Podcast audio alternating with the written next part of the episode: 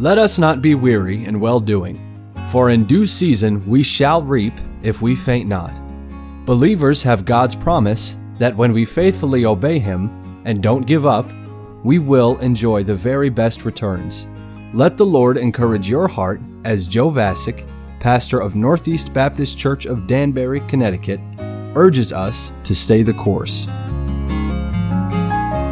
Isaac Backus was born in Norwich, Connecticut in 1724. His family belonged to the Congregational Church in the town where he was born. In 1741, the Great Awakening roared through the colony of Connecticut, and as a result of his influence, 17 year old Isaac Backus got saved. It wasn't until 10 months after he was born again that he joined the First Congregational Church of Norwich. He'd been hesitant to join the church for two reasons. One, because he was troubled by the lack of discipline in the church, and two, because he sensed no passion for Christ among the people of the church. This was very common during the Great Awakening. People who got saved immediately recognized the spiritual deadness in their town churches. These people were nicknamed New Lights. The people who resented the New Lights and wanted to continue with the status quo were called the Old Lights.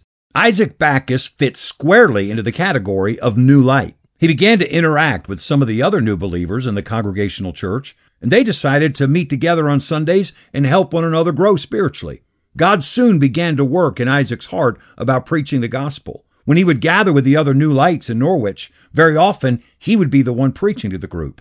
Isaac continued to pursue his call to preach.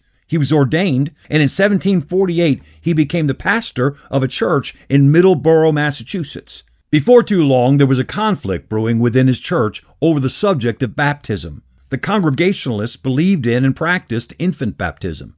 But the more Isaac studied the Bible, the more he was persuaded that baptism was by immersion and that it was for people who had professed faith in Jesus.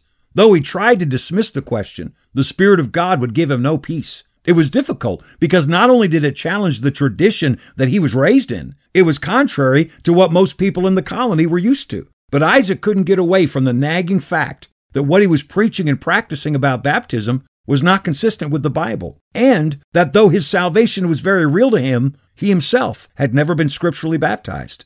After two years of wrestling with the matter, he finally decided to take his stand. First, he was baptized in deep water by a Baptist preacher in Rhode Island. And then he began to preach publicly that baptism was only for those who had professed faith in Jesus Christ. This led to Isaac Backus being dismissed by his church. Now he had nowhere to go. He didn't consider himself a Baptist, and he didn't really want anything to do with the Baptist crowd. They were viewed as outcasts and troublemakers in the Congregationalist colony of Massachusetts. So he just kept preaching wherever he could find the opportunity, while he continued to seek the Lord's leading. Then in 1756, with six scripturally baptized believers, Isaac Backus became the pastor of a brand new church in Middleborough, Massachusetts, a Baptist church. He would pastor that church for the rest of his life. Becoming a Baptist pastor immediately put him in the middle of the Baptist cause in Massachusetts. Because of his great intelligence and his strong organizational skills, Baptist leaders and congregations in Massachusetts began to look to him for leadership. In 1765, a Baptist college was established in Rhode Island. It was originally called Rhode Island College and later named Brown University. Isaac Backus was made a founding member of the board of that Baptist college, and he held that position for 34 years. In 1774, the First Continental Congress was held in Philadelphia, and the Baptists of Massachusetts chose Isaac Backus to represent their interests there. Among the greatest concerns of the Baptist churches of Massachusetts is that they were being taxed, and those taxes would go to support the congregational churches. Imagine that. You're tithing to your church, and your tithe is going to support the church down the street, simply because that church down the street is the official state church. Clearly, there was no religious liberty for the Baptists of Massachusetts and in many other colonies. Isaac Backus worked hard to change that. He was a strong influence in Massachusetts throughout the Revolutionary War era, and he fought tirelessly for the cause of separation of church and state. Isaac Backus traveled extensively throughout Massachusetts and New England, encouraging his Baptist brethren and investing in the growth of their churches. His impact on the churches of Massachusetts and New England was so great that in 1789 he was invited to visit churches in Virginia and North Carolina. He worked in those two states for six months.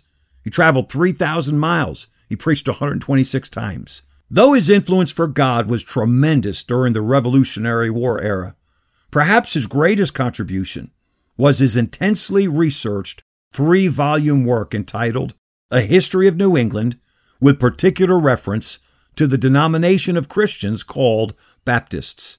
Isaac Backus died in 1806. He's buried in Middleborough, Massachusetts, where he pastored for so many years. His impressive looking tombstone is in the shape of a pulpit with an open Bible on top of it.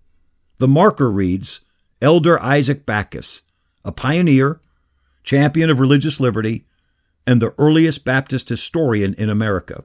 Isaac Backus was raised in the Congregational Church, saved during the Great Awakening, persuaded by the Scriptures and the Spirit of God to change his doctrine regarding baptism, reluctantly became a Baptist became a historic proponent of religious liberty, strengthened the cause of the establishment and growth of Baptist churches throughout the colonies, and is known today as one of the great Baptist historians.